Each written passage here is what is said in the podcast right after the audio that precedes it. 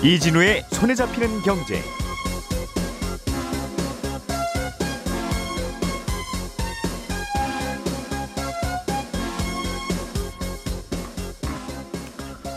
안녕하십니까 이진우입니다. 중소기업 접, 적합업종이라는 제도가 시행된 지 10년이 됐는데 제도가 잘 작동이 되고 있는지 들여다봤더니 실효성이 별로 없더라 하는 국책연구원의 조사 결과가 나왔답니다. 오늘은 이 내용을 먼저 좀 들어보겠습니다. 최근에 네이버페이, 카카오페이, 토스페이 같은 이른바 빅테크 회사들이 현금을 안 주고 물건을 산 후에 나중에 결제를 하는 선구매 후 결제 사업을 확장하고 있는데요. 이 사업에 대해서 미리미리 규제를 좀 해야 되는 것 아니냐는 주장이 나오고 있습니다. 어, 어떤 내용인지 이것도 좀 들어보죠. 어, 이른바 줍줍 물량이라고 불리는 무순위 아파트 청약이 과열되니까 심지어 건설회사에서는 제발 청약 그냥 넣지 마세요라는 호소문을 쓰고 있다는군요. 무순위 청약 시장에서 어떤 일이 벌어지고 있는지 이것도 좀 들어보겠습니다. 8월 4일 목요일 손에 잡히는 경제 바로 시작합니다.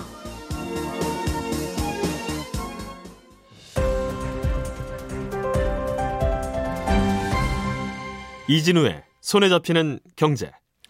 예, 경제 뉴스들을 또 시원하게 정리해 보겠습니다. 박세훈 작가, 김현우 소장, 그리고 한국경제신문의 이슬기 기자 세 분과 오늘은 또 함께 해보죠. 어서 오십시오. 네, 안녕하세요.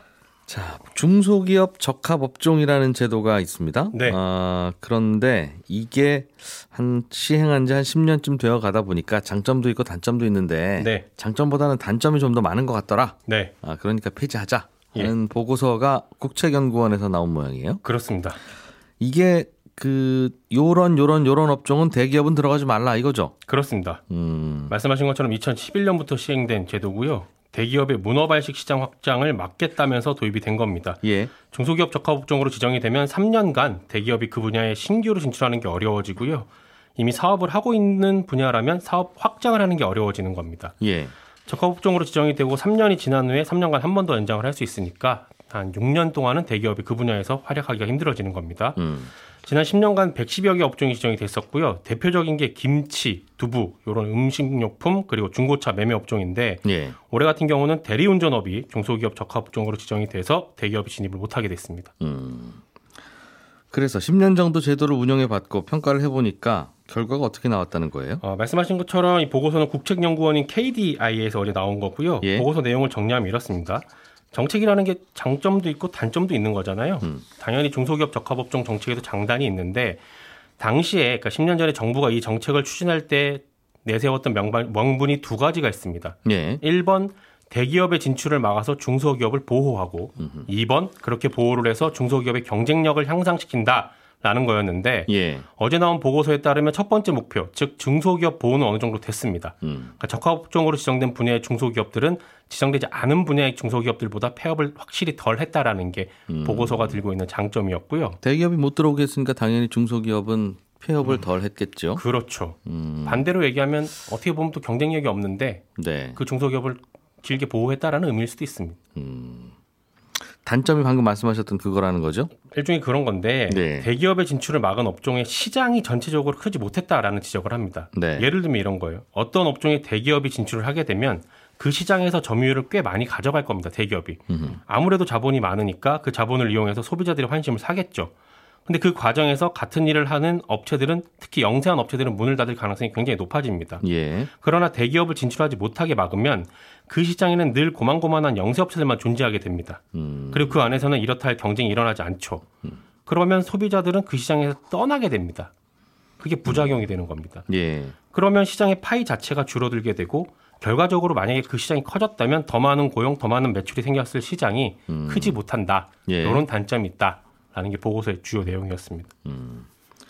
장점도 좀 있고 단점도 좀 있는데 네. 저울질 해보니까 단점이 좀 더 크더라라는 게 보고서의 결론입니까? 그렇습니다. 단점이 더 크기 때문에 어, 보고서에서는 점진적으로 폐지를 하자라고 주장을 합니다. 예.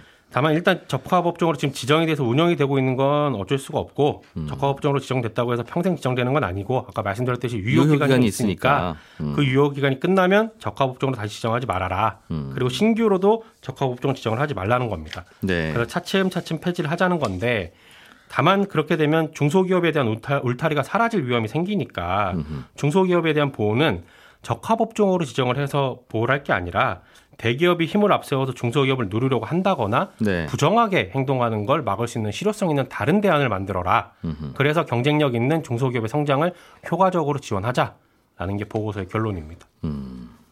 생각하는 바에 따라서 마냥 다른 다 아, 다양한 생각이 있을 수 있을 것 같아요. 그렇죠.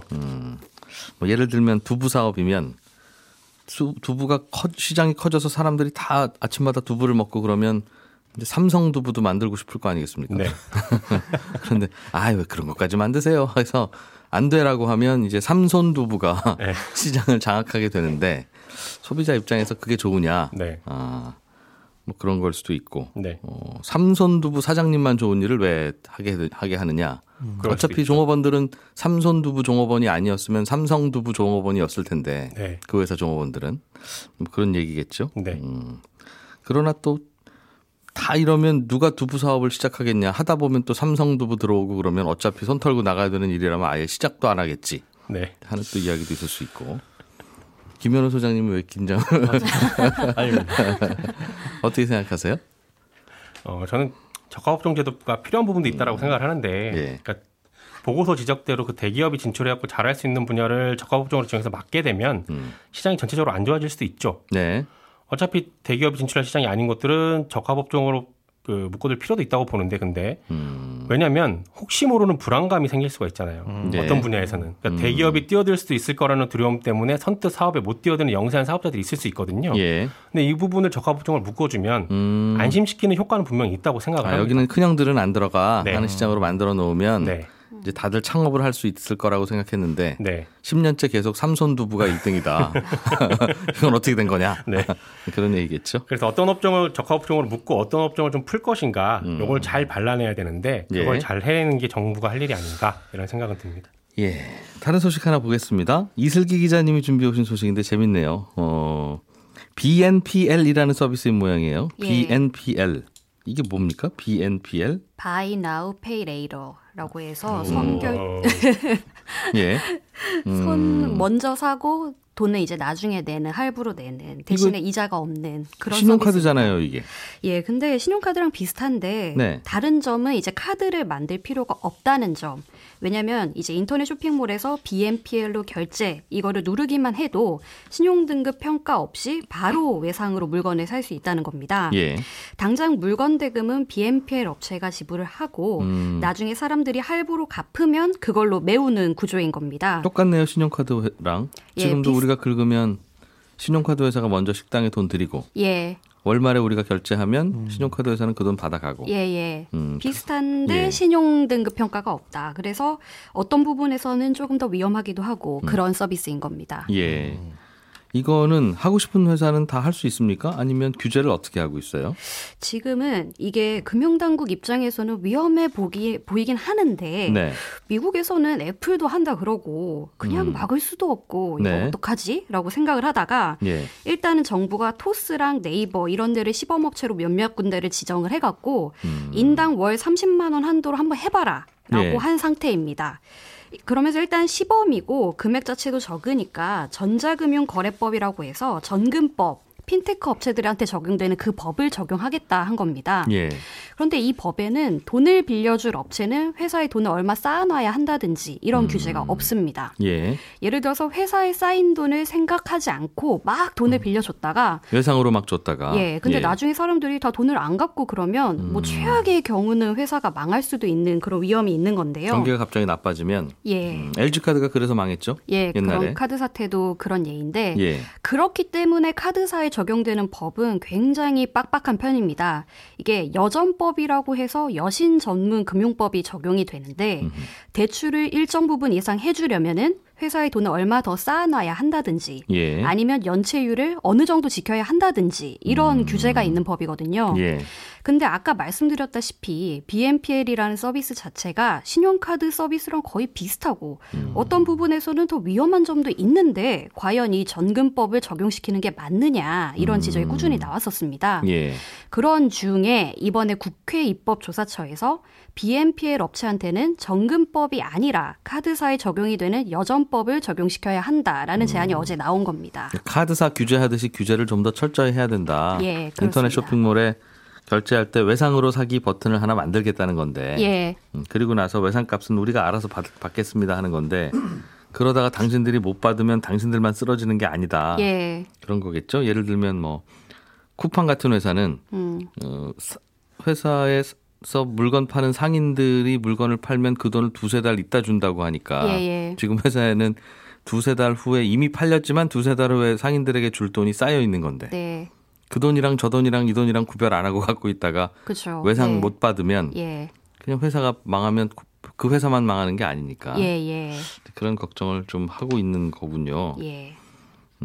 그래서 30만 원까지만 해주라 하는 거 아닙니까? 그냥 예, 30만 맞습니다. 원 한도라면 예, 예. 뭐 그렇게까지 규제를 하고 그러세요? 예, 그냥 예. 한번 해봅시다 할 수도 예, 예. 있는 뜻도 한데. 예, 그렇습니다.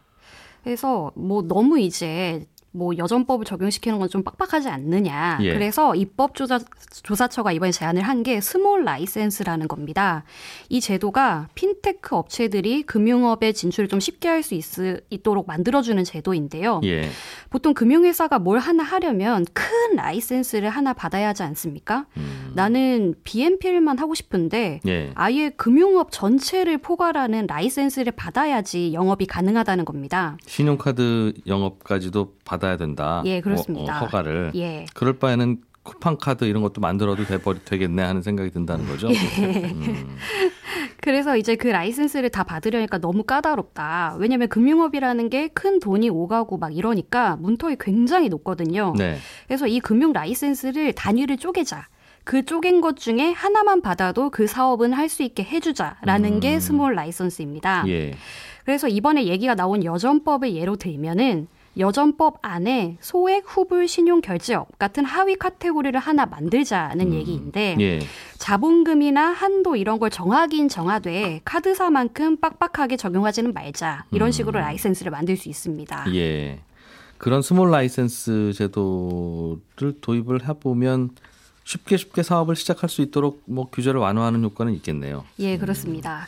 부작용도 나중에 있겠고 이제 이러다가 일 커지는 거 아니겠습니까? 또 30만 원이 40만 원 되고 40만 원이 50만 원 되고 예. 50만 원도 되는데 100만 원은 왜 안 되겠어요 하면서 커지는 건데 이 small 라이센스 제도는 지금은 적용이 안 되나 보죠? 예, 지금 이 제도가 국내에 도입이 안 돼 있는데 예. 왜냐하면 이게 전금법을 바꿔서 도입을 해야 하는 부분이기 때문입니다. 음. 그동안 이제 금융당국에서는 어쨌든 핀테크 업체들도 뭐 여러 사업을 할 수 있게끔 시범 사업 같은 걸로 통로를 계속 열어주지 않고 있느냐라고 얘기를 하면서 이 예. 입법 절차를 미뤄왔습니다. 음. 왜냐하면 은행이나 카드사나 워낙 이해관계자가 많이 얽혀 있다 보니까 반대편 반발을 무릅쓰고 입법하는 과정이 쉽지가 않습니다. 음. 그래서 이번에 이 제안이 실린 게 국정감사 이슈 분석이라는 책자인데 예. 보통 이 책자에는 국정감사에서 얘기할 필요가 있다 하는 문제들만 다룹니다. 그래서 10월 국정감사 때가 되면은 음. 예. BNPL 규제를 어떻게 할 것이냐라는 논의가 이루어지면서 자연스럽게 small 라이센스에 대한 얘기도 같이 나오지 않을까 음. 싶습니다. 국정감사 이슈 분석이라는 책을 내놓는군요. 미리. 예, 예. 그이 아. 말고도 되게 여러 가지에 음. 대해서 많이 내놓고 있습니다. 쓸데없는 질문 하지 말고 이거 참고해서 질문하라는 뜻인가 봐요. 미리미리 이걸 공부해두면 좋다. 일종의 전과, 예, 그렇습니다. 국회 의원실을 그렇습니다. 위한 전과. 예. 알겠습니다. small 라이센스 제도가 도입이 되면 뭐 여러 가지 이런저런 수혜를 보는 업종도 생기겠군요. 예를 들면 아침 8시부터 9시까지만 라디오 방송 해볼래요. 예. 어, 함- 하는 거는 MBC 방송국처럼 라디오 라이센스를 다 안 받아도 되는 뭐 이런 규제 같은 거 아니겠습니까? 예, 그렇습니다. 음, 뭐 다른 업종들 중에서 대표적인 게 미니 보험이라는 게 있습니다. 네. 뭐 렌트카를 타면서 일일 운전자 보험을 든다든지 아니면 토요일 날 스키 타러 가면서 다치면 보장받을 수 있는 보험을 이틀치 든다든지 예. 그런 식의 짧고 가벼운 보험인데요. 이런 건 보험료가 저, 저렴해갖고 기존 보험사가 잘 안 하는 사업인데 예. 작은 회사가 하려니까 한 종목만 취급을 하려고 해도 자본금이 50억 원은 있어야 하거든요. 음, 이것도 small 라이센스를 적용을 하면은 자본금을 좀 낮춰서 소규모 업체들도 진입을 조금 더 쉽게 할 수 있다라는 예. 겁니다. 그렇군요. 항상 설득, 선택인 것 같아요, 이 부분은. 예. 이렇게 되면 또 난립하다가 사고도 나겠죠. 당연히.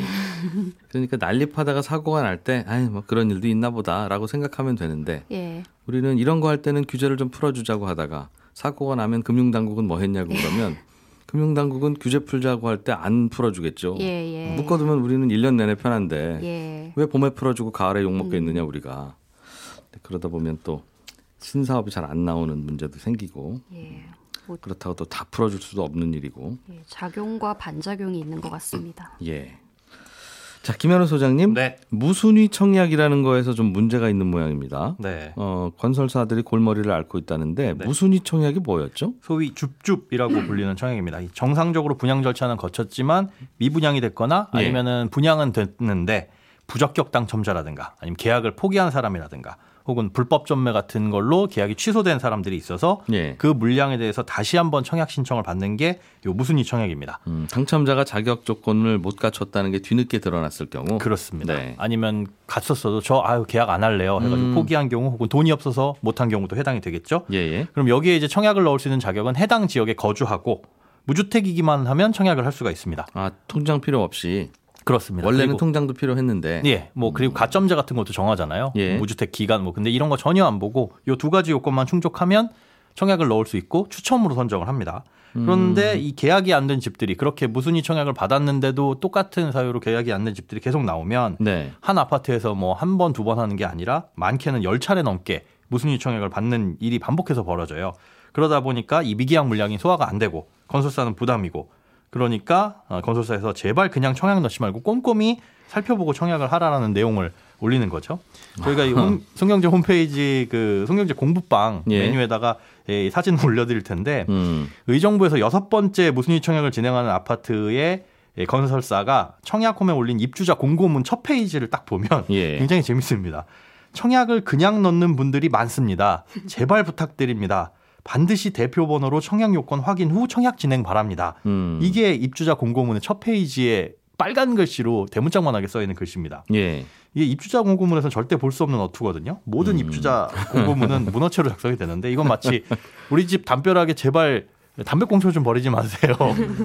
어, 이런 표현까지 써가면서 건설사가 청약 조건을 좀 꼼꼼히 확인해 달라고 요청을 하는 거죠. 음, 청약을 제발 좀 잘 보고 하시라. 네, 자꾸 자격 없는 분들이 청약을 하시는 바람에 우리는 또 하고 또 하고 또 해야 됩니다. 그렇습니다. 음. 자격이 없는 분들도 그렇고 하고 그냥 아니 그냥 해봤다가 당첨됐는데 포기하는 분들도 계시다는 거죠. 아 이거 그냥 했다가 당첨돼도 음, 괜찮으니까. 그렇게 알고 계신 분들이 많다는 겁니다. 잘못 그래요? 알고 계신 분들이 어. 괜찮지가 않거든요.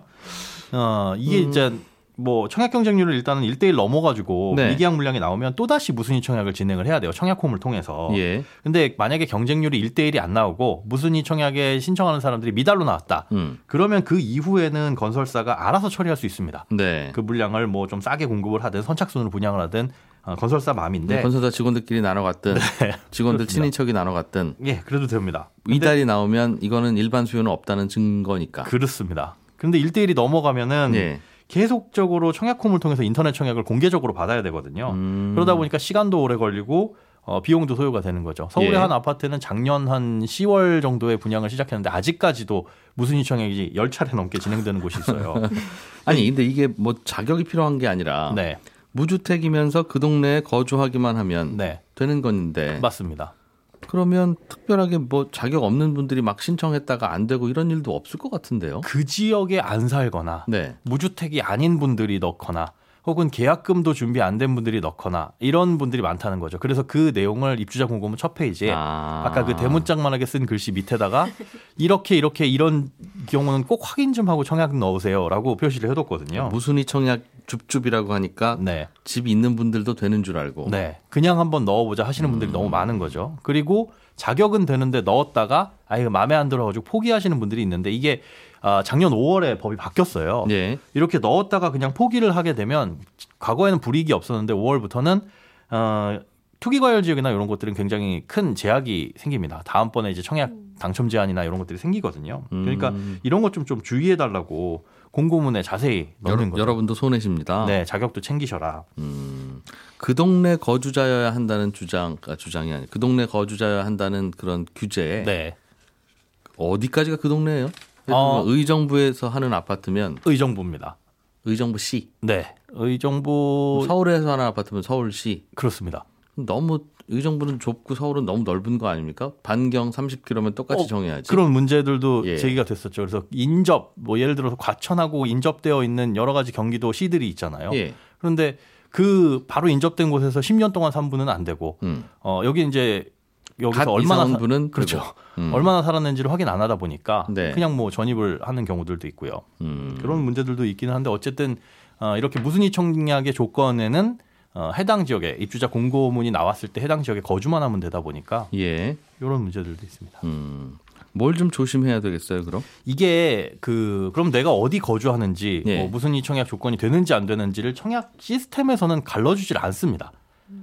무슨 말이죠? 자동적으로 걸러지지가 않아요. 그러니까 물어보기는 합니다. 해당 지역에 거주합니까? 무주택입니까? 를 예. 물어보기는 하는데 어, 만약에 제가 서울 사는데 이런 곳에다가 청약을 넣었다고 하더라도 아 당신은 청약 자격이 되지 않습니다라고 해가지고 자동으로 걸러지는 게 아니라 일단 청약 접수가 됩니다. 네. 그래가지고 운 좋게라고 해야 될까요? 이 추첨으로 해가지고 제가 당첨자 선정이 되면 네. 당첨자 선정 명단을 딱 뽑은 다음에 그 다음부터 이제 에, 부적격 여부를 가려냅니다.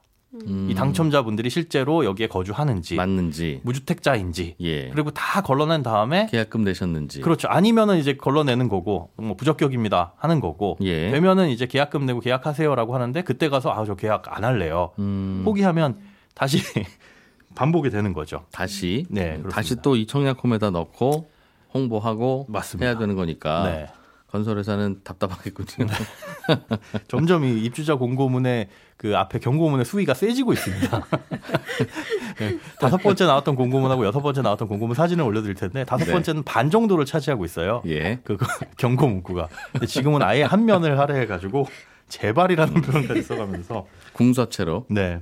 근데 이제 개인들도 이런 거좀 조심을 하셔야 되는데 이런 데다 청약을 넣었다가 아까 막 에, 내가 그냥 임의로 포기를 하게 되거나 계약금이 없어서 못 하게 되면 아니면 그 동네 안 사는데 차- 실수해서 넣었거나. 어, 그거는 좀 다릅니다. 그건 괜찮아요. 예, 자격이 안 돼서 부적격으로 당첨된 거는 짧게는 3개월에서 길게는 1년 동안 이 당첨자 선정에서 제외됩니다. 다른 지역에서 청약을 넣을 때. 그것도 페널티가 있네요. 네. 예. 부적격일 땐 그런데 만약에 자격이 다 돼서 음. 어, 청약을 넣었는데 당첨이 됐다. 네. 근데 임의로 포기하거나 아니면 돈이 없어서 안 되거나 이런 경우에는 최장 10년까지는 투기과열 지역에선 청약을 받을 수가 없습니다. 아, 그래요? 예. 그러니까 어. 한번 청약돼서 청약 통장은 안 썼더라도 네. 청약 기회를 거의 잃어버리게 되는 거죠. 그러네요. 반드시 또 그 집 사야 되는 거고. 그러면. 그러면 그 집을 사고 나면 무주택 자격이 없어지는 거니까 정말 아예. 청약 기회 하나를 날리는 거군요. 맞습니다.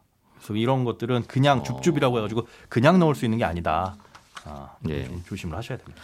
알겠습니다. 요즘은 뭐 미분양 아파트도 많다 이런 얘기도 나오고 하는데 미분양인지 아닌지는 분양가 선 를 어떻게 정해놨느냐에 따라 다른 것 같더군요. 그렇습니다. 그것 어. 때문에 미계약이 나오는 거기도 하고 그게 반드시 뭐 가격이 비싸서일 수도 있지만 여러 네. 가지를 따져봐야 됩니다. 면적이 작아서일 수도 있는 음. 거고요. 근데 이른바 요즘 분양가 상한제를 하는 곳은 그래도 분양가가 시세보다 많이 싸니까 네, 그런 아파트 같은 경우는 당첨 받으면 괜찮다는 판단들을 하실 텐데 네, 이거 하려고 위장 전입하는 경우도 많다고요? 네. 과천에서 지금 재건축됐던 아파트가 시세하고 분양가 차이가 거의 10억이 나는 아파트가 있습니다.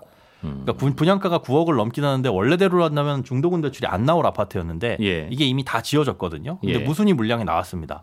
이거에 만약에 당첨만 된다면 시세보다 분양가가 훨씬 싼 데다가 분양가보다 전세가가 비싼 평수도 있어요. 그러면 전세 세 입자만 받으면 모든 돈 걱정도 해결되는 거고요. 계약금 20%만 내면 다 해결되고 오히려 플러스가 되는 거라서 예. 여기에 이제 청약을 넣으려고 어 전입 신고를 위장으로 했다가 음. 이게 또 적발돼서 또 무슨 이 물량이 나오니까 그걸 노리고 미리 창고라든가 고시원 같은 곳에 위장 전입을 하는 수요도 늘고 있다. 그 동네 거주자야 되니까 네, 그렇습니다. 근데 그 동네 거주자여야 된다는 조건은 좀 뺐으면 좋겠어요. 아니면 의무 거주 기간을 두거나 음. 해야 될것 같습니다. 지방에 사는 분도 서울집 사고, 살고 싶을 수도 있고 사고 싶을 수도 있죠. 그렇죠. 우리가 알던 사실 그 너머를 날카롭게 들여다봅니다. 평일 아침 7시 5분 김종배의 시선 집중.